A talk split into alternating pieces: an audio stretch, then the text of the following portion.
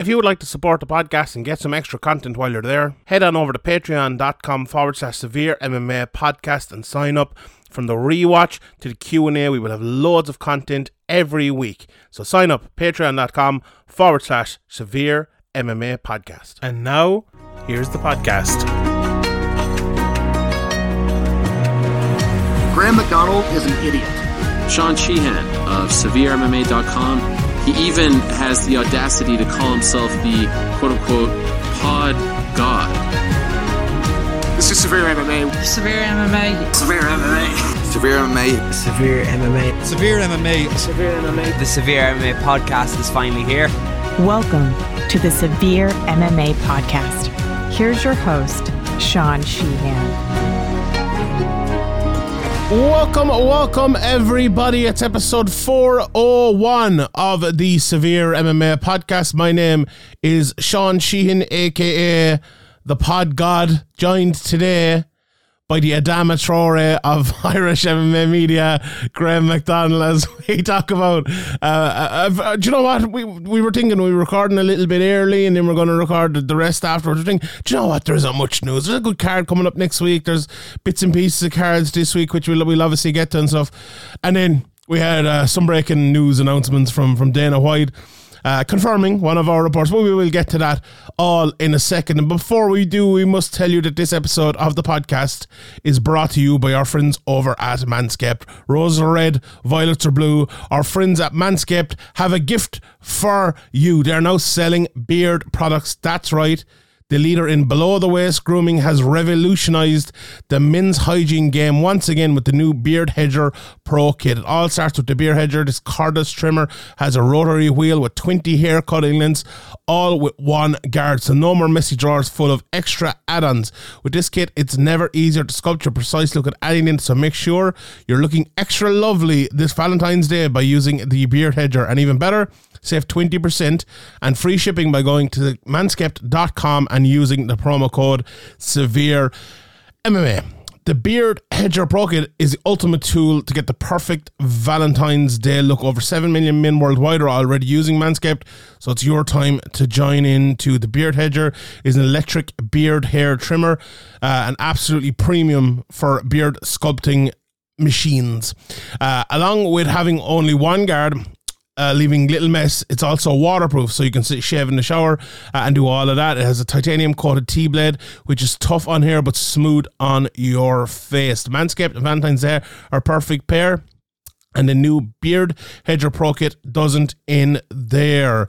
Uh, they have four dermatologist tested formulations for your post trim hygiene uh, the beard shampoo and conditioner, the beard oil, and the beard balm as well. All absolutely uh, brilliant. The, the, the beard oil is for uh, if you've a, a, little bit of a brittle or dry hair. We know what the shampoo and conditioner are for to uh, replace the natural oils and promote beard health as well. They do, they're really, really good. Uh, and the beard balm as well uh, to get your shape styles and moisturizing that old beard. Um, Comes with three free gifts as well the Beard Hedger Pro Kit, a beard brush, comb, and scissors to ensure you have all the tools for the perfect beard. From first impression to last, you're going to love it, and everyone who sees your improved facial hair game will love it too. No one likes a weird beard. So say goodbye to all your stubble and trouble and tame your mane this Valentine's Day. Get 20% off and free shipping with the code severe MMA at manscaped.com. That's 20% off with free shipping at manscaped.com. Use the com- promo code severe MMA. Spice up Valentine's Day this year with Manscaped's Beard Hedger. One stroke, one guard, 20 links. Right, Graham, let's uh, talk a little bit about uh, mixed martial arts. And uh, before we get into the actual uh, fights and stuff itself, I suppose it has been confirmed by Dana White that Conor McGregor will coach the 31st series, I believe, of The Ultimate Fighter opposite uh, Michael Chandler. We obviously reported the news last week that McGregor was in uh, which is, you know, a little bit of a relief, I suppose, for us that it has been made official now. You know, we were very, very confident. Obviously, we had very good sources. Were you sweating it, John? Were you? uh, well, uh, it was more you now. It was more your report than, than my report, but. Uh, I, I, I, I wasn't sweating it. I, were you sweating it? I, the sources were pretty good, aren't they? So I don't think we. Yeah, had any, no, I wasn't we, sweating it. Yeah, I think Yeah, I think you know a lot of people were kind of uh, thinking that it was going to be Tony, and even when Bisping was talking about it on his podcast, he had said that we reported it was Tony, which we which we didn't, just to clear that up. But uh, obviously, it's Michael Chandler, and I think you know I think that's a really good fight. Obviously, me and you talked on the podcast for for months now about Tony being a nice comeback fight and things like that. But uh, you know, in terms of uh, excitement for for this fight, I'd say you know, he would probably be on a similar level to Tony, if not even bigger, by the time it, it comes around. Um, yeah, I, I would agree on that point. I don't think it's it. Look, like a lot of things that happen in, in the UFC de- these days, like uh, Max Holloway versus Arnold Allen as well. Very good fight, you know, both of those fights, but bad matchmaking. I think I, I'm not a big fan of the matchmaking at all. Like to give McGregor that sort of opponent at this time in his career, coming off of a broken leg, coming off of a couple of losses, coming off of a long time out, I think it's a very, very unnecessarily tough matchup. Like, give him Tony in this one and didn't give him Chandler next. I'm not saying like baby McGregor for the rest of his career or anything like that. I couldn't couldn't be further from the truth. But get one fight against a guy like Tony Ferguson, who is he still ranked top 15? If not, he was just before his last fight. I know he's taken a bit of a downfall. don't think the rankings even matter that much. No. well, but you know, maybe it came down to a thing of Tony wanting more money for to do tough or more money to fight or things like that. Maybe Tony was considered, may, but maybe there's other things going on. But yeah, uh, obviously we talked about it in the past, as I mentioned, and Tony did seem like the perfect opponent. Maybe that's why people were kind of assuming that, but it's definitely a, a bigger ask. Chandler Chandler's definitely a bigger ask uh, to come back after a long time off on a, a big injury like a broken leg, and you know it's it's definitely going to be if if their previous fights are anything to go by, it's going to be a, a firefight and it's going to be very exciting. But yeah, I think I think we both agree that it would have been um, you know more. Um, a, a nice matchup for, for Conor if he went in there against Tony, somebody who doesn't really have too much knockout power and who's very hittable. Um, but yeah, for the fans, obviously, I think yeah, this is going to be a you know an exciting season of the Ultimate Fighter that will get people back invested in the Ultimate Fighter uh, in in some capacity anyway. And that's obviously the UFC. That's probably uh, a big part of their thinking here. And they, obviously they haven't announced a date for the for the fight yet, but they've announced that they will fight. There was a bit of speculation that maybe maybe Conor would uh, coach against somebody that he that he uh, wouldn't end up fighting, like the Uriah Faber season that he did before. But according to Dana White on the announcement, anyway, there's going to be uh, obviously a fight between Chandler and Conor at the end. So, yeah, I think you know it's obviously a, a, a long way away. We don't even have a date yet, but uh, you know it's it's obviously a you know top level matchup to come back from such an injury against and when we've seen people come back from from big injuries in the past, you know, it's usually not going to end too too well. But Chandler's going to try and likely anyway. He might he might come in with a wrestling game plan. You never know. Maybe the first thing he'll do is try to double leg Conor. But if if I say the expectation anyway is that he's going to stand and trade with, with Conor, and that's exactly what Conor wants, I suppose. So yeah. Uh, obviously, uh, we'll talk about it uh, a lot coming up, but yeah, it's definitely um, maybe a, a, fight that we would have expected after a, a, maybe a Tony fight or a similar warm up fight. Yeah, I, I think the one thing you have to say about McGregor for a guy who uh, unfairly, I think, but had the reputation one stage for being, you know, baby, a bit with the matchmaking or whatever, and I think that that's dead and buried now. He's coming back to this fight. Was, wasn't some other fighter saying recently, even like in the last few days, oh, he just handpicks his fights? But yeah, yeah. He came back That's to true at all. He came back to fight Khabib after like two, two or three years out as well, didn't he?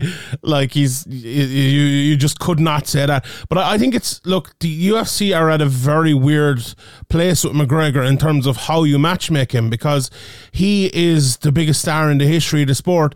You know, like he's going to go in there and he's going to draw the biggest pay per view numbers for the UFC. They know it, everyone knows it.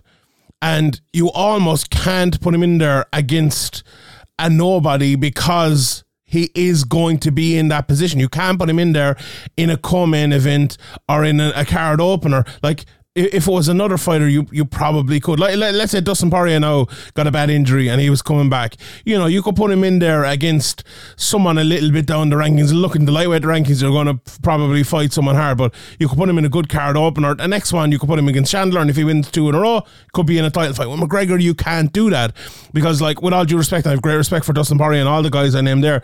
They're not drawing a million pay per view buys. You know they're not going to be on the top of the cards. You don't have a responsibility to the fans and to people buying it, and uh, to your bottom line as well. If we're being honest, to put the best fight, the biggest name possible within reason against someone like McGregor, where you don't have to do it for ni- nearly anyone else. Jon Jones, a little bit. Jon Jones situation was a bit different, I suppose. He kind of he went away as champion and all that, whereas McGregor is coming off of uh, the bad injury and a couple of losses as well. But I, I, that's that's all well and good from the UFC's point of view. It's understandable, but the reason I called it bad matchmaking earlier is because from McGregor's point of view and from the long term point of view of McGregor and he's drawing power for the UFC, I just I I just can't I can't fathom why you wouldn't take the hit this time or do go against what I just said there this time to get a longer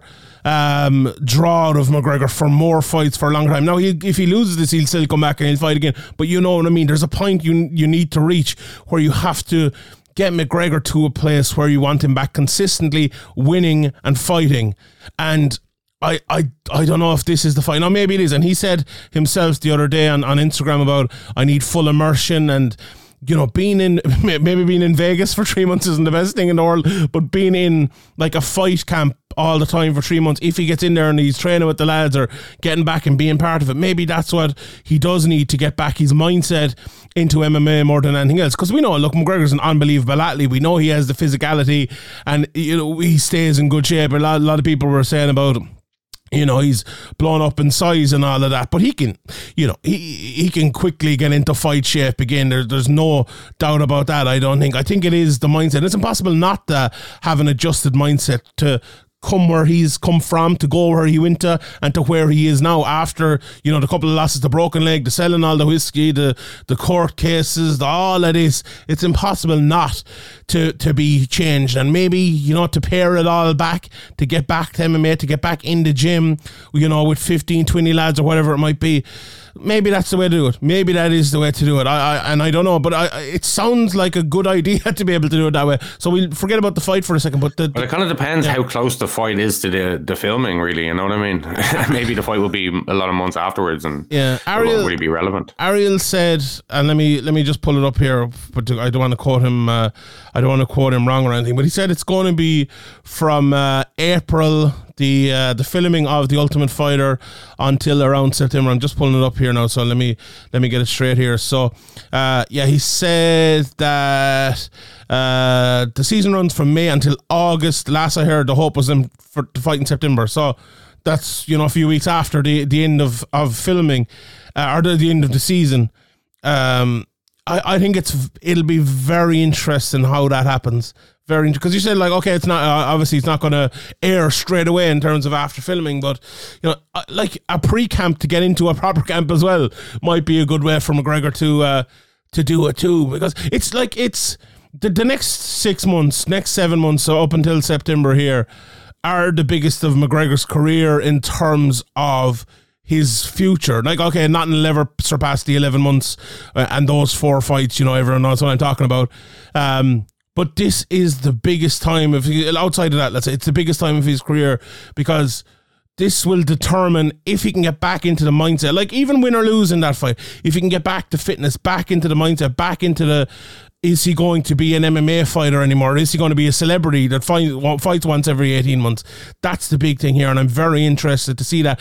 And, you know, we, we don't talk about him that much in this podcast, even though he's the biggest star in the history of the sport. But it's good to be able to talk about him in a fighting manner. It's good to be able to talk about Jon Jones coming back and other things as well. And, um, you know, it's still a long time uh, for for it to happen, but I'm looking forward to it, and I uh, I, I can't wait, Graham. I, I like uh, the, look, we haven't, we don't know about the, the, the season yet in terms of the weight classes and all. I know that was kind of moving back and forward.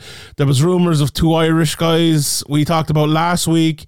Uh, Dean Barry came out and tweeted that he was one of them and that he these issues again. Seems to always be Dean Barry's problem. He's not able to go, and I believe the other fighter Graham is not uh, going to be in it either. So I wonder if there's any strings McGregor can pull. Maybe get a couple of different lads in there or something like that, and uh, and get him in. I think for Irish eyes that'd be absolutely great, and hopefully he can do that. He's always kind of done that that for uh, for his teammates. So hopefully that is something that can happen. But yeah, are you are you hoping to see a few of them? What, are your big hopes, I suppose, for the next few months for McGregor and for what he does with, with Tough? Well, like yeah, it would obviously be nice to have a couple of Irish guys there. Or, you know, at least people that uh, we've heard of um, or who are actual prospects instead of, you know, a lot of seasons of Ultimate Fighter have been kind of very roughly put together with not a lot of not a lot of potential in the in the talent it seems. So it, would be nice to have um you know some known quantities or some some hot prospects in there but yeah um I wouldn't be surprised if it's if it's not if it's not that but maybe don't make a big effort here because obviously this is kind of a big chance for them and ESPN to kind of revive the Ultimate Fighter series that's kind of been forgotten about and that even you know even us as media don't really watch anymore and most people don't watch anymore. So maybe they will pull a few strings and maybe having an, an, an Irish fighter in there would would um you know add the things for for the Irish for the Irish side of things but I think it's more important that they just have some kind of you know known quantities or not just a bunch of a bunch of three and O's or four and O's that we type records that we that, that maybe don't have that much potential. But yeah, it just remains to be seen. But uh, obviously, um, you know, uh, obviously, I, don't think Dana White uh, announced anything, but it remains to be seen if it's on ESPN Plus or if it's going to be on on actual TV. I think recent um, seasons of Ultimate Fighter have been on just a sub- subscription service, so. Um, hopefully they put it on, you know, uh, free TV in, in in America and stuff, and kind of makes sense to me for them to do that if they're going to try and revive the season and they're going to try and pay. But maybe ESPN, you know, they obviously would like to keep it on ESPN Plus probably and get subscriptions, yearly subscriptions that way. So yeah, there's, there's a lot of things up in the air, but I think obviously the the Chandler and McGregor matchup uh, as as coaches and with them fighting afterwards definitely, you know, will bring the eyeballs no matter no matter who the contestants are and things like that. Indeed, hundred percent, and. uh yeah, I, there's a, we have a question actually came in last week. I'm must ask you for a second, but just on, on our report as well.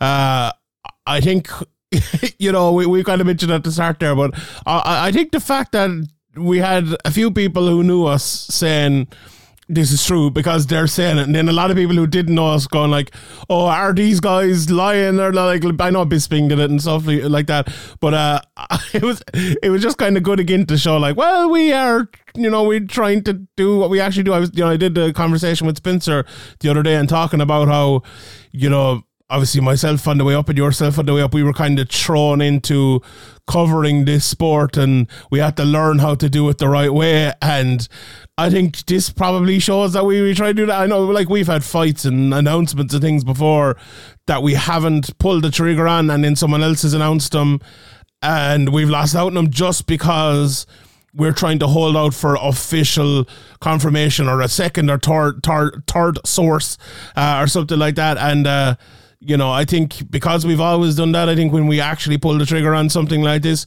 you can you can know it's true. And uh, I'm, I'm glad we did that. And uh, I'm glad uh, everyone has seen now. So that's uh, that's absolutely good. But anyway. And I enjoyed your little uh, Instagram or TikTok video oh, of yeah. Uh, the biz thing. The biz that would have, imagine if it didn't. Imagine if they announced it was like fucking Dustin Poirier against Michael Chandler. I would look like some bollocks if, that, if that's like that. But we're glad we got it right anyway. Right, to answer this question from Andrew, it's a question for you. And to quote, the, the question here is As a fan of the sport, it was inspiring to see McGregor's rise. I recently rewatched Graham's 2014 Notorious TV, uh, Notorious RTÉ documentary that followed McGregor in the build up to the Holloway fight. I was struck by how driven he was, but in a joyous way. You could see the killer instinct. He seemed like a humble, decent guy with a fantastic work, work ethic and ability.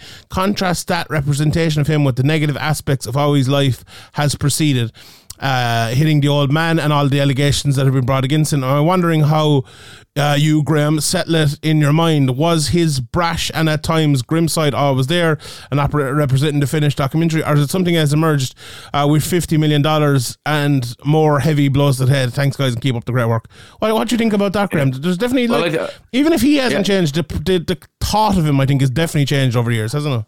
Well, yeah, I definitely think he's changed. I think you can see from not just our uh, documentaries and content, but tr- just through all videos throughout the years, and you know how, you know, kind of uh, on on the up, it was more kind of you know, uh, happy. And I suppose when your dreams are coming true, we've people have talked about it to death, like you know, the motivating yourself after you've already kind of reached the peak or whatever, and all that stuff. That's just a natural thing. And with all the you know the controversies and things like that, like uh, he mentioned the, the the man in the pub and stuff like that. Obviously, there there's you know stupid things to do that you, you shouldn't do and that are like a stain in your character and stuff. But you know, um, I don't think you know there was stuff like from my knowledge anyway. I don't think there was like stuff that we you know didn't put in the Max Holloway documentary or anything that was happening at the time. At the time, we, we were just re- recording what we saw, and what we saw was him, you know, flying around the place doing media, fighting regularly, training you know, in his house with his parents, just all the stuff that's in the documentary. So I don't like, I think that was what was happening at the time. And, you know, uh, a lot of fame and money and, you know, problems that that kind of stuff brings came along and they change a person. You know what I mean? They, they, they definitely, um, and even the, the the new fame as well, the kind of glow of like everybody wanted to take a photo with you or screaming fans and all. I'm sure that stuff gets old pretty quickly. Even even like being around Conor and film and like all that stuff gets gets kind of annoying after a while. You know what I mean? And it's not even directed at me or or the crew around him or whatever. It's directed at him, obviously. So uh, all the circumstances would change anybody, I think, as a person. So yeah, I think he's he's definitely you know changed in front of the public eye as. Uh, uh as as everybody has been able to see. Yeah, I would agree. But there's, it's a very interesting though because I remember someone wrote an article about it years ago about the first thing that ever happened, like with McGregor, whatever it was at the time, when he was like, you know, everyone was dressing up as him and going to Vegas and all of this stuff, and then he there was there was some maybe it was a, even a Dennis Siver one or whatever it was, and. uh the media, especially in Ireland, very quickly turned on him. And look, for lots of different things, he deserves criticism. We've criticised him here. But it felt like sometimes there's a divide in perception between like what people expect to be f- uh, seen from a sports star and, you know, what uh, the real life of a sometimes a sports artist, especially uh, in a sport that you know it's not hurling or football or soccer or rugby or whatever, you know. And we've seen that I think a, a little bit with with boxing as well and other things down through the years. That like there, may, and it's maybe even a class divide, you know. Um, and I think this McGregor was like the the old school like built up to knock him down thing by by a, a, certain brand of people. Which look, he deserved to be knocked down for a lot of things he's done. There's no doubt about that. But if he'd never done them, there were still yeah, he wasn't there. held up yeah. like he should have been when before all the the kind of incidents that people um you know that turned people off from for genuine reasons. I think there, I think maybe it would have been different if he was a boxer because I think the Irish public and Irish media uh, in general kind of only begrudgingly accepted MMA as like a, sport, even like for years at the start of, of like the kind of explosion of Irish MMA they wanted to talk about how it's barbaric and all, all, the kind of negative sides, but never about the positives and things like that. So I think maybe you know that played a big part in it. I think, and you can see that now. Like they don't even talk about the sport. There's nowhere covering the sport off the ball or any of them. Never, un- unless they're fucking paid by Virgin Media and have a deal to cover a Bellator card and they get Will Florian or something like that. That that's all they're doing now. Now, having said that as well, I'm I, I absolutely not saying McGregor's blameless for any of that or anything, but I think he really fed into that. Like there was a time there when he was like going on the Late Late Show and he do, you know, it was Irish, he'd do it, he'd do everything, and I think he hasn't done any of that in a real long time. And I remember there was a call there at one stage, like, oh, McGregor needs to go back on the Late Late Show and win the Irish crowd back and everything like that. And you know, I think maybe I even bought into that for a while, but I quickly think that he, I think he's kind of fallen away from that sort of thing. He's like, well, I'm grand, I'll do my own thing. And I think he's gone totally away from that. And then with all the, the behavior and all the issues that have happened down through the years, it has brought him even further away into that divide. And there's a lot of fans who would have been anti like the coverage and would agree with everything I just said there, but then went anti McGregor as well because it just went too far on many different occasions. And those people, you know, they're very hard to, to disagree with. I wouldn't disagree with them myself. I don't think any people would at all. So look, it'll be interesting to see how McGregor rebounds and how this tough helps or hinders him, how living in Vegas helps or hinders him for a while. Because, like, if you think about it, there haven't been that many incidents over the last while. There's been obviously some things obviously always come out and there's allegations and things like that. But at one stage, it felt like there was something every two or three weeks from McGregor. But over the last like year and a half, there there really hasn't been loads of things. So I, I I'm interested to see how he has changed again. I suppose maybe after getting more used to dealing with all the fame and all like that. So I suppose that's something we will uh, we will see coming up over the next couple of years. I suppose, but however, um, let's move on. Let's move on talk about some fights and. Let's talk about next week's fights before we get to the, the action from this weekend. And we have an absolutely massive card in UFC 284 um, with what to me is going to be the the maybe not the biggest fight of the year, but the best fight of the year in terms of quality between Islam Makhachev, the lightweight champion, in a super fight against Alexander Volkanovski, a genuine super fight, not one of these bullshit super fights that people uh, make up. Uh, we also have Yair Rodriguez versus Josh Emmett for the interim title at featherweight in the co-main event. And then there's other fights on the card as well. Not a massive great card. I love the Jack Della Maddalena Randy Brown fight, but other than that, you know, not, nothing really loads stands out. But let's let's talk about the, the top two fights, and especially Makhachev versus Volkanovski. And Graham, just before I throw it over to you, like my my anticipation and my levels of love for this fight is massive. You know, both of these lads have talked about the um, the coverage of this fight and the the build up for this fight hasn't been great, hasn't been enough, and uh, oh, hopefully that'll ramp up. But it, I agree with him, it hasn't because this is a special fight. This is the pound for pound number one fighter in the world against the number one fighter in the number one division in the world. That is special. This is a guy who has beaten Max Holloway, one of the best fighters in the world, multiple times after beating Jose Aldo, after beating Chad Mendes, after showing how unbelievable of a fighter he is against Makhachev, who is you know, the, the next level of Khabib Nurmagomedov, who was the pound for pound king at the time when he retired, and he's taken over the mantle and destroyed the last champion who was beating the shit out of lads before him. It's the Dagestani wrestler against the unbelievable striker. You couldn't want a better matchup than this. I absolutely love it. I'm what I'm so interested in in this matchup, right, is okay. The question is always, can anyone, whoever he's fighting, stop the wrestling of Makhachev? Can they do it? But you look at Volkanovski and you just see how unbelievable his striking is. Like myself and Harry have a podcast coming out n- next week. I did over in Sherdog with Harry. It was great to have him on and we kind of broke down all the intricacies of it. But for Volkanovski, the way he moves, the way he adjusts second by second in the fight while at all times saying defensively so sound makes a matchup against him so unbelievably tough. And even to time your takedowns or time a place where Alexander Volkanovski is vulnerable is extremely, extremely hard. Even for a guy who all his opponents are vulnerable at all times because of the way he fights in Makhachev. It's the you know, it's it's the the rock and the hard place, you know, going up against each other. This is a fucking brilliant matchup. I absolutely cannot wait for it. What, what's your take on it, Graham?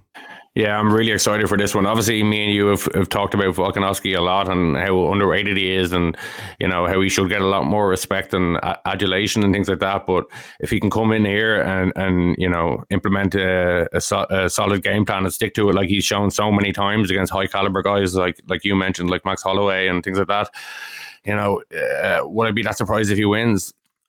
not really, but I think you know the size difference is gonna is gonna be something here, and obviously the the wrestling. If he if he if he ends up on the bottom, will he be able to, to get up without without you know losing without losing the kind of pep in the step, which is so important to his game?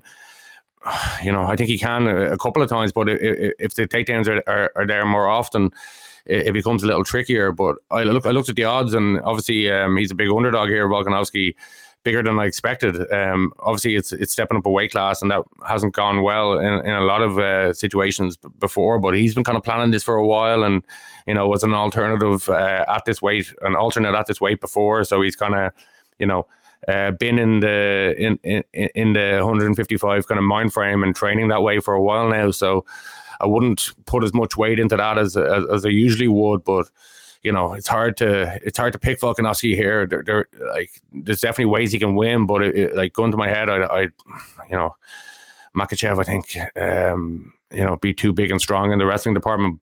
But as you mentioned, he, he, you know, you have to get a hold of Volkanovski, and his striking is really, really good, and his speed and footwork, and you know, as I mentioned, his game planning and implementation of game plans. So, yeah, I think this is maybe a closer fight than than a, or a closer fight. I expected it to be closer on on the the betting lines than it is, but I'd still probably you know lean Makhachev. I think I, I lean Volkanovski. Honestly, I just think he's. I think he's so good. I think he's unbelievably good. I I, I just wonder, like, I, I think about Demetrious Johnson all the time uh, as the top tier fighter in the world, and I've put Volkanovski up there with him. And I've never put anyone close to that. But how was how was Mighty Mouse beaten in the day when he was beaten? Like it was up a weight, it was against uh, Dominick Cruz when he was able to just outsize him and push him against the cage and uh, kind of hold himself over him. Now there isn't as much of a size difference here as as um, as people would think. Maybe I know I know there's four inches in height, maybe, but I think Volkanovski has a longer reach than uh, Makhachev by an inch. I think Harry was saying that, and Volkanovski fights very long as well. So like there's no one I think in the world of MMA at the moment who's as good at keeping someone at the end of their jab and keeping someone rattled as Volkanovski is, and there's no one as good at defensively as Volkanovski is. There's no one with as good of a variation in their striking to add to their footwork as Volkanovski is at the moment. And all that's such a tough prospect for Makhachev. But the thing about this one is, right, we can analyze it. We can talk about how good Makhachev is. He's wrestling, and there's no one as good probably in the world at, at doing what Makhachev does either. And we, we we won't know until the door closes on Saturday, and that's what fights are all about. That's why we love this shit. You know, sometimes we can say, right, if this happens, this guy will win. If that happens, that guy wins. You're even saying there, like if Makhachev does get a couple of takedowns, you know, it's a good, it's a good sign, obviously, but it doesn't guarantee it. How long will it take for Volkanovski to be completely taken out of his game? And will he be t- completely taken out of his game? Same goes for Volkanovski. Like, if he wins, say, the first couple of rounds, let's say the fight get, gets a little bit tired, and Makhachev starts to get takedowns in the third, fourth, and fifth, it could very, it could change very, very quickly. Or one person could win and dominate it. Either way, it's it's impossible to call this, and that is the key. That is the key a close fight is always a good fight, but then you have a close fight against two of the best fighters in the world, twenty five and one against twenty three and one. What, a, what a fucking fight! What a fight this is! I absolutely love it beyond belief, and I absolutely yeah. can't wait for it. It takes the loads of boxes. Obviously, it has the the two the two champions. It has the Jeopardy. It has the the, the unknown, as you mentioned. It has the the kind of style clashes as well, and both guys have um, you know the ability to finish the fight in, in multiple ways, and both guys have the ability to win a, a decision. You know, so yeah, just I can't wait, and you know, uh, hopefully, hopefully it's uh, it lives up to the expectation. But either way, it's going to answer a lot of questions, and it's going to be intriguing. And I do expect it to be a banger, and I do expect. I, I, I think it's likely that we'll have ups and downs from, from both sides, ebbs and flows, and that it, uh, I'm expecting a classic to be honest. Hopefully they're they're not the, the famous last words for this fight, but I really think this is going to be a really exciting, really good fight. Yeah, like for Volkanovski, if he wins it, it's another step to all time greatness. And for Makhachev, if he wins it there, it's probably like the second step to being one of the greatest lightweights of all time. Because if he can beat Volkanovski, I don't think there's many coming afterwards that are going to test him as much as Volkanovski would. I think, I, I, I honestly, yeah, that's how a good, good, good time for Volkanovski to get him. You know, it's probably better than waiting a, a few fights. You know, yeah. obviously he's experienced and stuff, but Volkanovski's been a champion for a long time, been five rounds a long time, and Makhachev is uh, obviously you know. Uh, at the top for a reason, but maybe lacks experience in, in, as as much experience as Volkanovski in in terms of that. So, yeah, it's, it's just it's just really intriguing. The one thing I would say before we move on to the next fight, like I went back, you, you know, sometimes you watch fights and you watch them for their opponents. The last time I watched Makhachev fights, I was watching it because he was fighting uh, Charles Oliveira, but now I'm watching it because he's fighting Volkanovski, and I'm like, there's way more flaws to pick out when you match someone up against a flawless fighter like Volkanovski. And like the way, even what anyone listen to this, watch the first 10 seconds, maybe 20 seconds of the Makhachev fight against Oliveira. And now he kind of falls over on his back leg. And he does it so many times and he puts himself off balance. And I I also think like, he really puts himself in danger to land big shots because he knows people are kind of afraid that the takedown is coming, so he can manage to do that. But if someone isn't afraid that the takedown is coming and will uh, has such confidence in their striking that they will fight with someone like Makhachev, I think they could open up the flaws, the off balanced nature, the kind of the not using his lint maybe as well as obviously not as well as Volkanovski, but not as well as he should. He has good striking in terms of he can hit really hard and he's a good jab and he's all very good fundamental punches, I would say. I'm not sure he's the best fundamental like defensive striker in the world like a Volkanovski especially. But I'm holding him to a higher standard here. I wouldn't. I probably didn't even get close to saying those things against Charles Oliveira because Oliveira, you know, similar, very good puncher, maybe not the best defensive or fundamental striker in the world if held up against the likes of that. So I just wonder if that becomes a factor. Like if Makhachev takes Volkanovski down, even though Volkanovski's good on the ground, he's not going to be able to match up with Makhachev. If Makhachev gets stuck fighting on the feet against Volkanovski, even though he's very good, in my opinion, I don't think he's going to be able to live with Volkanovski's ability on the feet. So it's just, it's so intriguing. Uh, but the thing about it is, in the UFC, for Volkanovski, we've he's never been shown up in terms of the wrestling or grappling like that. He got caught in a dead on guillotine by uh, by Ortega. He got out of it and won the fight easily. For Makhachev, I know he has one loss, but like especially recently, he's never been caught out with the striking, even against someone like very good like Oliveira. But he's never fought to that level before. Not that he can't beat that level, but he's just never done it. So I'm very interested to see if he can hang with that, and uh, I can't wait for that fight. Absolutely can't. Yeah, well, if Makhachev can't get the takedowns, and if if um, Volkanovski i- i- is kind of uh, it becomes not wary of the takedowns and gets into his into the striking, then uh, yeah, it's going to be. Uh, I'd say it's going to be bad news for Islam because, as you mentioned, uh, there definitely is a discrepancy there. It's, it's definitely important that, that Makhachev doesn't give up on the on the chaining the takedowns together and making it uncomfortable for Volkanovski because if he gets comfortable in there, it's it's uh, it's Volkanovski's fight, I think. But you know, there's definitely just a lot of questions and a lot of ways this could play out, and you know, um, a lot of a lot of cards don't have main events like this uh, that will get me as excited as this, and you know, hopefully it lives up to expectation, as I said. But yeah, either way, I'm just. I'm very excited for this, and it's probably the most exci- excited I've been for a main event in, in months. I think I I think maybe in years for me in terms of a technical fight. I'm so intrigued by this one. It's it's absolutely brilliant. Like there's I can think of a few down through the years. Like the one I always and I've said a few times this week and TJ Dillashaw versus Cody Garbrandt. Like at the time people are probably saying, Oh, Cody Garbrandt, what the fuck are you talking about? But at the time that was such an intriguing matchup and I was thinking about it for weeks and weeks before and this one is is similar. I absolutely can't wait. But um the co main event as well, look, there's I couldn't help but watch the the you know a few fights of all four of these guys and think to myself that Josh Emmett especially, but Yair Rodriguez as well, is just not within an ass's roar of fucking Alexander Volkanovski as a fighter. Just so much f- miles off. Like, and not to say they're not good fighters, but Volkanovski is an all-time great. He's unbelievable. But like watching. Look, watching Yair Rodriguez, we all know what type of fighter he is. He is the, you know, the the wild karateka who looks for the big shots and is loose and languid on the outside and long and throws his kicks and tries to be good defensively with his hands down on the outside. And Josh Emmett, he it'll be interesting. Look, we, we t- talked about can Makhachev manage to wrestle him and can he not give up in it? I think it's a big thing. I think the same probably goes for Josh Emmett here if he does wrestle to not give up in it. But as a striker, Josh Emmett is a guy who just throws everything, everything at everything. He just throws it hundred percent. There's no fence.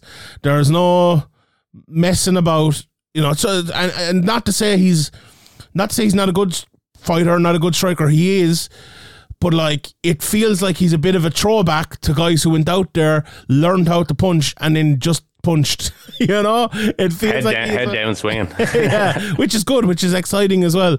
But I'm not sure that's going to hold up. Now, maybe it will against Rodriguez. I'm not. Sh- uh, if, if you can bring that. him with enough pressure, you know, it's hard to deal with. If you Yeah. can bring him for an extended period of time with, with enough pressure, it, it can work. Mm-hmm. Uh, but yeah, it's it's yeah, he is a, he is a bit of a throwback in a way, but uh, you know, uh, Yair Rodriguez is, is dangerous to the end as well, and I think you can say that the the same about Josh Emmett. So this Yeah. this could end up being being a really good fight as well. But I suppose for jo- Josh Emmett, he probably doesn't want it to turn out like that. He probably wants to make it kind of um, uh, drawn out, kind of scrappy affair where, where he can get on top for periods and kind of stifle Yair that way. But um, yeah, you know, for uh, uh, an interim title fight, it's not really that exciting.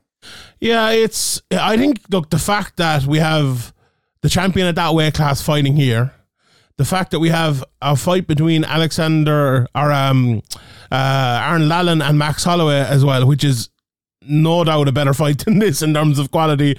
Both fighters deserve it more. Um, uh, you can understand with Max Holloway because he's lost a few in a row.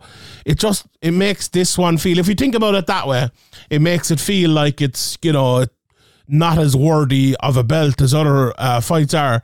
But at the same time, as, as we just kind of alluded to, it's a very good fight. And I think it will be a very exciting fight if, you know, Josh Emmett does manage to get his wrestling going early and often, which I, you know, honestly, I don't think he will. M- Now, maybe I'm wrong, maybe he will, but I, I think Yair will avoid him for long periods early in the fight anyway. The problem is, right, I, and you said that they're both can go late. I think both have exceptional cardio to fight the way they do and to be able to fight well late the way they do. But there's naturally uh, in the third round going to be a little bit more of a lull. Like Yair Rodriguez can't keep moving the way he does for five rounds. Just no human being on earth could do that. And at that point, like, does the fight change? Does Josh Emmett come more into it? I think that's a very intriguing part of of this fight. Yeah. But he took out the Korean zombie with a, what was it, a second to go in the Yeah, fight. he, he was losing So- that fight though as well as, as Yeah, uh, that's true. Yeah, so uh, a very intriguing fight. I'm I'm really really looking forward to. it. I, like I think the key. Look, the key to this one is can Emmett get the takedown, but I also think the key is can Emmett get to Yair Rodriguez with his striking, and if he can, as you said there, you know, bulldoze him forward. That's very tough to deal with, and if he can do that, you know. There's two ways for him to win the fight there. For Yair, it's going to be either picking him off from the outside, making him tired by throwing all those shots and making him miss. There's nothing more tiring, uh, as fighters say, than, than missing all the time. And if he can do that and continually pick him off, it could be one of those ones where, like, it comes to the second round, Emmett hasn't landed a punch hardly, and Yair Rodriguez has just picked him off with like 20 punches, and Emmett's feeling it, he's bleeding, and he ends up falling down or something like that. You know, I could see it being one of those as well, but it's a very intriguing fight, and I think it's two lads who will go at it uh, 100%, and um, it'll be fun. It'll be fun. Uh, the rest of the card, as I mentioned, you know, not not not amazing. Uh, Justin Tafa, Tafa and Parker Porter, someone probably get knocked out in that. Uh, it'll be interesting to see Jimmy Crute bounce back here. He's fighting Alonzo Menifield, who kind of blows hot and cold, but generally that that could be a good fight. As I said, Jack Della Maddalena, one of the best up and comers in the world, at 170 against Randy Brown. Uh, Joshua Culibao, Graham, who uh, has uh, our very own Alan Philpott in his corner. I, I saw him putting up a picture uh, yesterday, I think it was.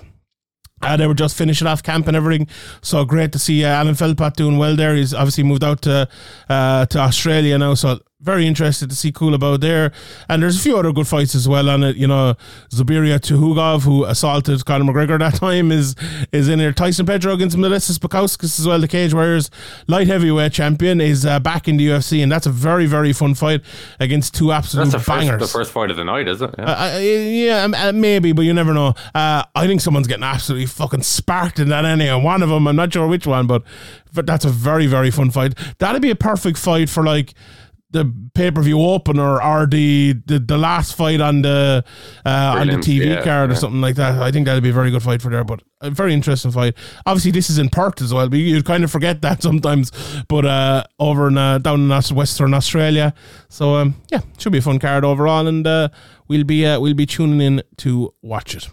Um, all right, we will. Uh, I suppose we leave it at that, Graham, and we will head it over and throw it over to Sean Sheehan here to uh, talk about some of the fights from last night. Take it away, Shawnee. Thank you very much, Shawnee. Well, it was a very, very long night. A very long night uh, in the world of mixed martial arts. We had Bellator, which uh, what time did it start? I actually I missed the start of it, so. Uh, uh, but I don't think I missed too much at the start of it because all the fights I thought I'd missed were actually moved to postlims, which I also missed, if I'm being honest. But I watched nearly all of the Bellator fights and then went over to the UFC and watched the rest of them until I fell asleep during the, the co-main event and the main event. But yeah, it was one that went on from let's say 10 p.m. until almost 9 a.m. I would say. I can't, it's hard to remember, but it was a good 11 hour shift uh, last night. So we'll be uh, we'll be putting in putting in the invoices to Graham. We'll be putting them in uh, to get uh, to get paid for that uh, that overtime. But um, yeah, look, there wasn't there wasn't much to write home about if we're being honest. Maybe one top level fight, um, and the rest of them were you know, not great. The Bellator card uh, on paper was way better than the uh, the UFC card, and it turned out to to be that. So let's go, go through the Bellator one first, I suppose.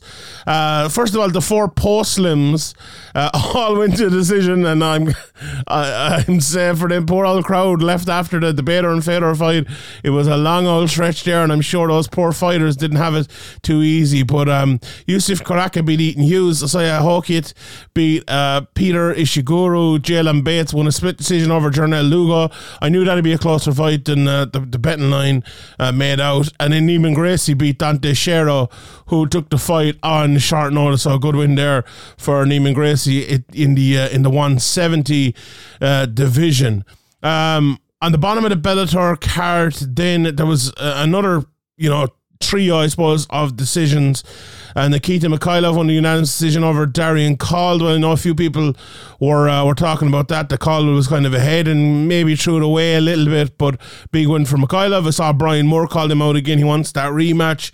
Um, you know, probably doesn't make sense at the moment, but Moore goes in, gets a win in, in two weeks' time or three weeks' time. Uh, maybe things change. Maybe he calls him out again. You could see it happening, but I think they're kind of on different paths at the moment. Maybe maybe down the line. Um, big win then for Diana Avsaragova. She beat uh, Alejandra Lara. That was a split decision as well. Um, a close fight. And Grant Neal, again, a split decision against Karl Albrektsson. Um, watching that fight, I, I, I think it kind of just went the right way, all right. Um, you know, probably wasn't watching as, as closely or as attentively as uh, I would uh, the higher up fights. But yeah, two two fight um, losing stretch now for Albrecht after losing to Carl Moore as well. So a tough time for him in that division after you know some very very good wins previous to that inside and outside of Bellator. Um, same could be said in for Matt Roshkov, I suppose, who, you know, has had a tough time with it recently, but Chris Gonzalez came in, Uriah Faber in his corner and looked really, really good. Ended up winning that fight, um, got the, uh, landed the right cross, knocked him down and, and then grounded strikes after that. Uh, and then I suppose we got into the, the big important fights of the night. We had the highly ranked Steve Mowry undefeated 10 0 against Ali Isaev, former PFL champion at 9 0 and uh, it, it ended in a draw. You know, unanimous draw, very good stuff by the judges. The first round and the third round were Isayev's, used a lot of wrestling. Um, got you know just kind of won those rounds. The first one was close because he didn't really do much on top. He did more in the third. In the second round, in Mowry just kind of beat him from pillar to post, got on top, landed loads of shots. Uh, Herb Dean was the ref, so that was the only reason it wasn't stopped. Uh, like genuinely, it was such a beating that I was thinking 10-7. Um, and if a judge had given it 10-7, I don't think they would have been far off at all. So I think this was either a draw or a Mowry win, despite the fact that he lost two of the three rounds, which uh, is, is a hard one, I suppose, to, to fathom, but you get what I mean. But uh, look, they're, they're probably going to match these two guys up again. You would have to say, although, look, the main event it was for the heavyweight title, they're going to need a challenger, and I firmly believe that the winner of this would have been the next challenger. Now, do they move forward and put Mowry into that space because he's kind of the Bellator guy and he's been there for a while?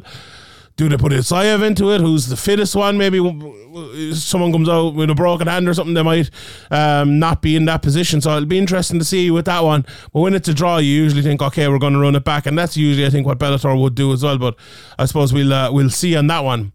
Um, Henry Corrales didn't put on a fantastic performance against Ahmed Magomedov uh, my bets over in Sherdog. I gave this as one of my bets for the week. He I, I gave him at plus three seven five. I think he ended up at plus 470, so an almost 5 to 1 underdog here.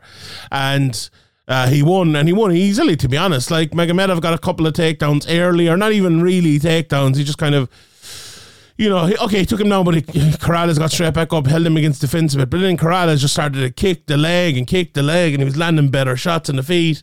And in the second and third round, he just won that fight. I, I would say pretty handily, to be honest. Magomedov was landing a few shots and all, but I, I know Henry Corrales is one of these guys maybe that people think of. Oh, he's like the mid-level Bellator guy, but I want that fight against Praborchenko and fights before, and I, I analysed that one. You know, very, very closely at the time because I was doing the breakdown for Bellator. I was like, this guy is a re- has really, really good takedown defense, and he's not easy for a wrestler to beat whatsoever. Um, and he showed that again last night. That's what is it, two out of three fights or two, two out of four fights maybe, where he comes in there against the Eastern European wrestler, heavy wrestler, and they can't take him down, they can't beat him, and he ends up beating them on the feet. Brilliant, absolute brilliant. And I said on that as well, himself and Lorenz Larkin, I, I fancy both of them. Now, Larkin a little bit less. I think my, my official pick was Corrales. I think my official pick was, uh, well, my, my official pick at the price was definitely Corrales. But I, I think I was going for Berkhamov over Larkin just about. But again, Lorenz Larkin, he just showed what he is. He's just like I think for Corrales, you look at Corrales and think he's a power puncher, but it's obviously down the way it's at 145, so it's harder to be that. Uh, but he's just a very good technical fighter all around. Whereas Lorenz Larkin, also a very good technical fighter all around, but has that insane power that he lands. And it was an elbow here, a little bit different. You know, it's not your normal punch power, I suppose.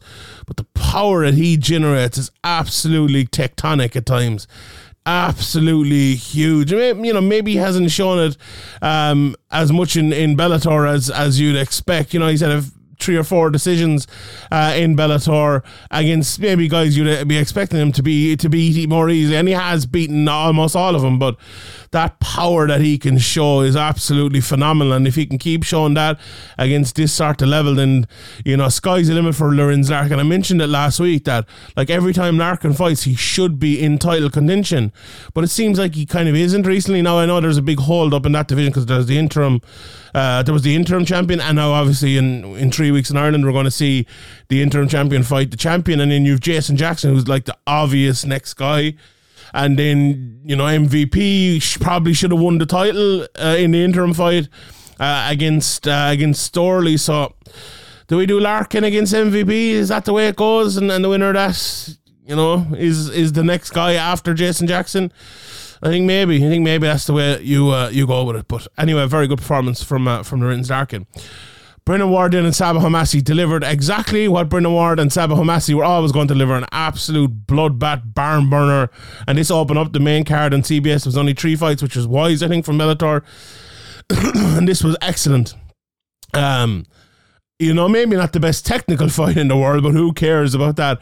It looked at look, Brennan Ward went um, uh, wrestling at the start, and uh, I thought he was going to continue to do that. But at one stage, he kind of started to get the better of Homasi and made a very intelligent move to kind of adjust over from being a wrestler into being a striker in the fight itself. And I'm sure he wasn't afraid to strike or anything like that, but game plan A1 was to wrestle, it seems like. And he was just getting the better of him because, like, there's a certain point in a fight where you realize I'm that, uh, if you're like Sabah Homasi or others as well, sometimes uh, realize it. You're like, I'm the better striker here. I'm a harder puncher, but this guy has way more of a uh, what's what's the word I'm looking for? Chin is a chin is the wrong word, but you know what I mean. He's way more endurance and way more of a capability to take damage than I have. And even though I'm a better striker and even though I can hit harder, he's going to win because of that.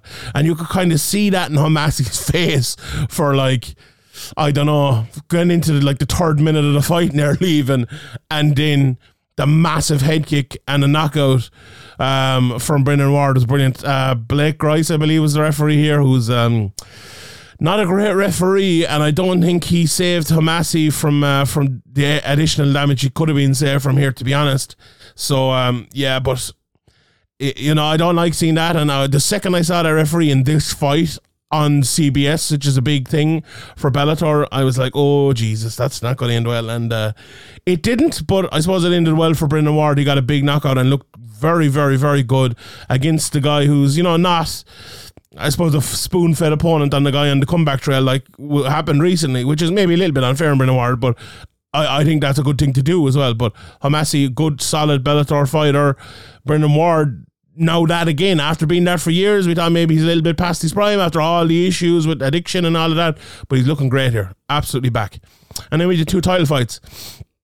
At middleweight, Johnny Eblin, Anatoly Tokov, a really high level fight, I would say, for the first two rounds. Um, close first, but I gave it to uh, to Eblin. Close second, very close, very high level second. I thought Anatoly Tokov was going to kind of take over a little bit um, in that second round, and he was winning it. And I still gave it to him, but the last kind of minute changed this fight a lot. Um, Eblin landed one nice shot and he pushed Tokov against the fence. I think he kind of even wobbled him, knocked him down.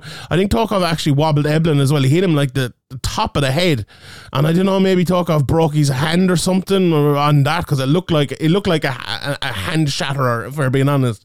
Um, but the point after that was that Tokov looks so tired, and you can see it sometimes in fights, and it's overplayed, or lads get their second wind, and the commentary don't call it. I thought Big John did a great job of calling this. He's like, look at Tokov with his mouth and he looks tired, even when he was kind of winning uh, the fight in the second round. Um, so it was even before Eblin had that big comeback, but that big comeback kind of, and when I say big comeback, comeback in the round, it wasn't a big comeback. Um, it kind of inflated his level of tiredness.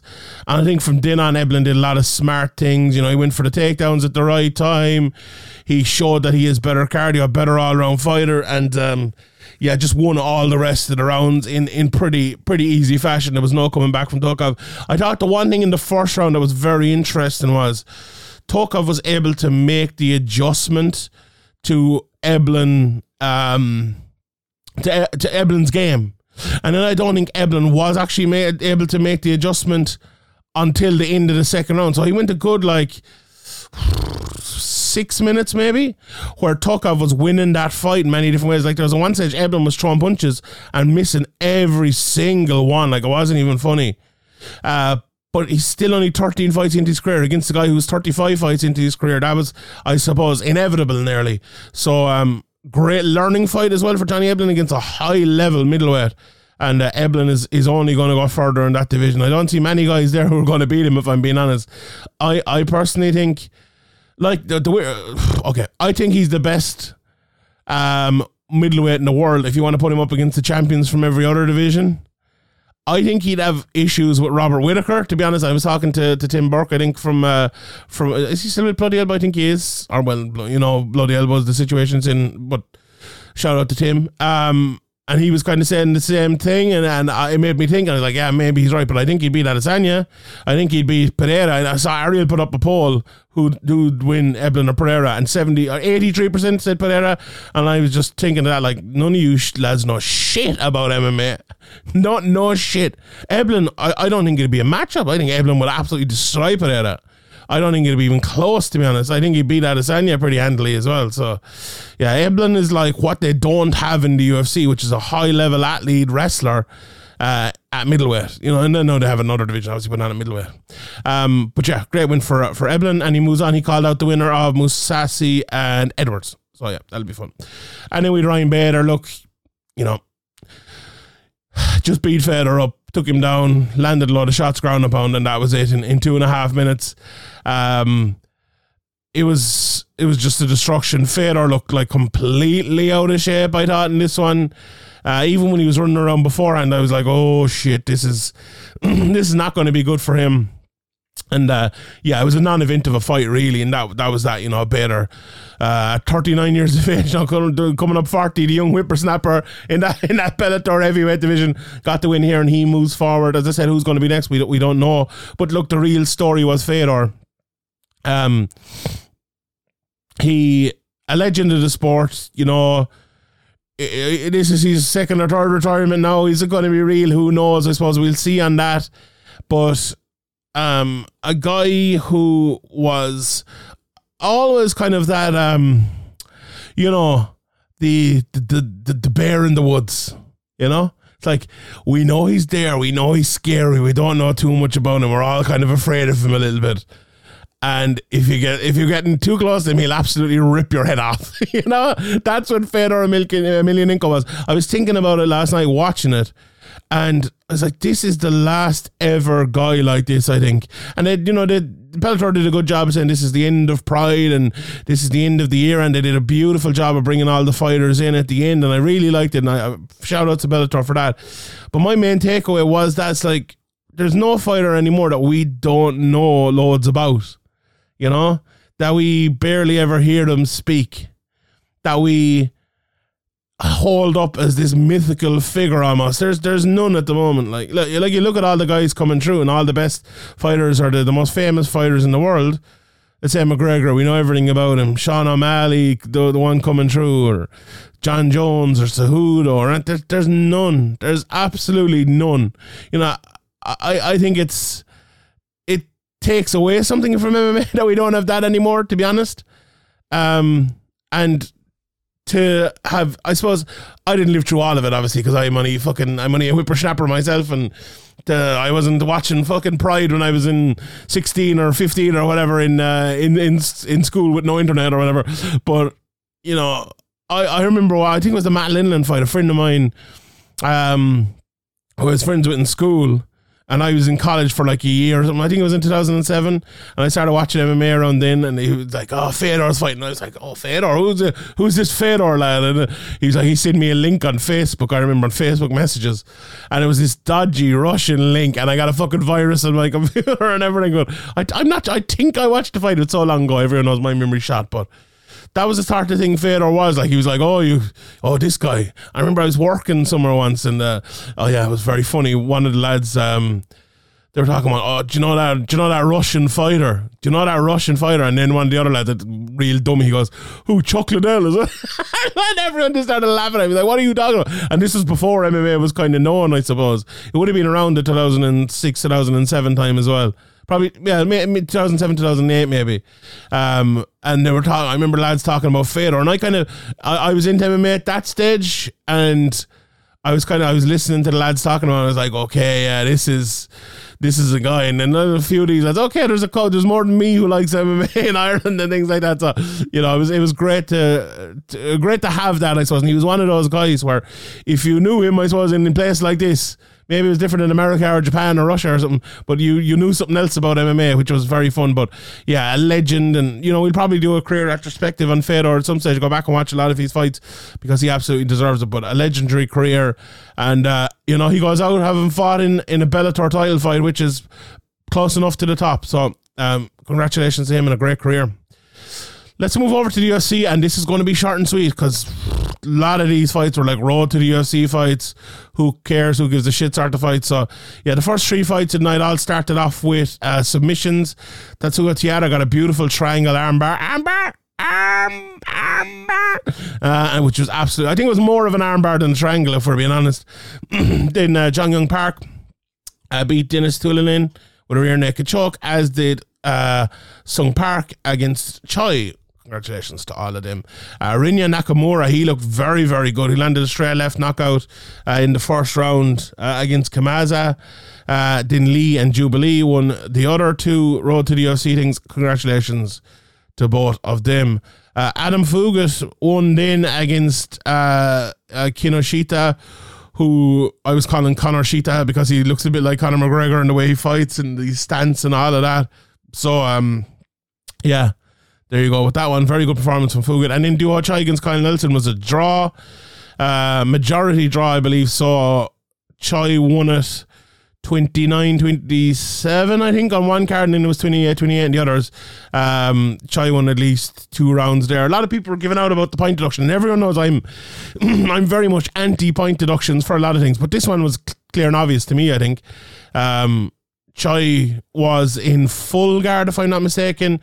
Had almost the kind of the can opener on uh, on Nelson, and then just brought his head forward and butted him, head butted him right into an area where he already had a, a, cut. So, like, at sometimes in MMA, I, I, we and I know if Graham was here as well, he'd agree with me, but we see fouls and we always call them unintentional. But like sometimes they're obvious. The, the the one that always sticks out to me is Rivera and Faber. It was an eye poke. It was like the most obvious eye poke ever, but they called it unintentional because everything's unintentional. But like this was, I think this one was one of the ones where it's hard to call it unintentional. It looks so obvious, and uh, I think for something like that, a point should be taken, and I think it was rightly taken, and I think it was the right result in the end as well. So, um, and then we got into the fights where I started to fall asleep because yeah. Devin Clark and Marcin Tybura both won unanimous decisions. Um, that Tabora Ivanov fight was a tough one to get through.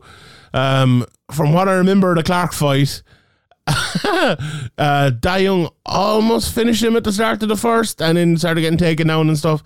Um, but then the main event, Sergey Spivak and Derrick Lewis, this was uh, another kind of a shellacking. Um, Spivak just kept taking him down and pulling him down. At one stage, Derrick Lewis like landed on his head. He was just landing ground and pound, and Lewis was doing his thing where he just stands up. But Spivak was just simply holding onto him and pulling him down again. And then Derrick Lewis got tired uh, and ended up uh, getting arm triangled and finished. Uh, look, Derrick, the problem with Derrick Lewis is, I just, I don't know. We went through a phase where Derrick Lewis needed to be more mad Derrick Lewis. And then he started to put it all together. Like, well, okay, maybe he does. You know, maybe the, the new tactical Derrick Lewis is working a bit, but that's gone backwards again. And I think we need look, Derrick Lewis is going to have to get crazy again. He's going to have to start throwing fucking wheel kicks and throwing bombs, getting tired after three minutes, grand, taking a rest. But he needs to bring that back. This, you know, dropping weight, cutting weight type of Derrick Lewis is just get blow up to fucking 300 pounds, cut down to 265, and throw bombs for as long as you can. You're going to probably lose anyway, but you you know you were great at that. That's what Derrick Lewis was great at, winning fights where he probably shouldn't have won. And I think he needs to get back there. But for Spivak, look, a very good win. Uh, showed what he can do against that level of fighter, and that was that kind of so.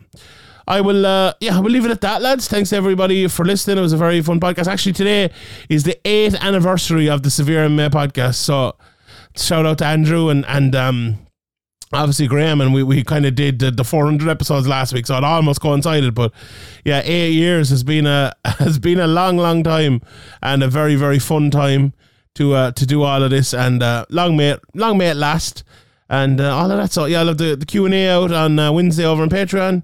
If you haven't signed up on Patreon, please do. Patreon.com forward slash severe MMA podcast. Uh, you can add your questions now. I haven't recorded it yet. I won't be recording it until uh, Tuesday, probably, maybe Monday night. So, um, yeah, get them in there. And uh, thanks to uh, everybody for listening. Please click the subscribe button. Uh, don't be a freeloader. Please subscribe. It's free. Come on. Uh, and uh, yeah, tell a friend. I leave it at that. God bless. Goodbye. We'll see you next Tuesday. Or probably Sunday.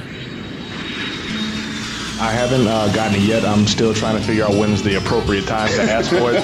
Anytime you're okay with giving it to me, I don't mind. Cro Cop's turning it on now. Pat Barry slowed down a bit, Mike.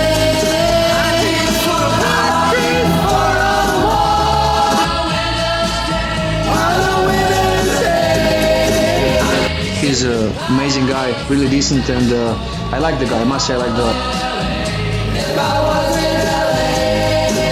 If I beat Cro Cop on Saturday night, I'm gonna go home and stare out a window for two years. Holy Cro Cop tees up. Barry's in big trouble. Cro Cop looking to finish. If I want to be lucky and throw a high kick, he might stare at the window two years too. With the nurse on his legs.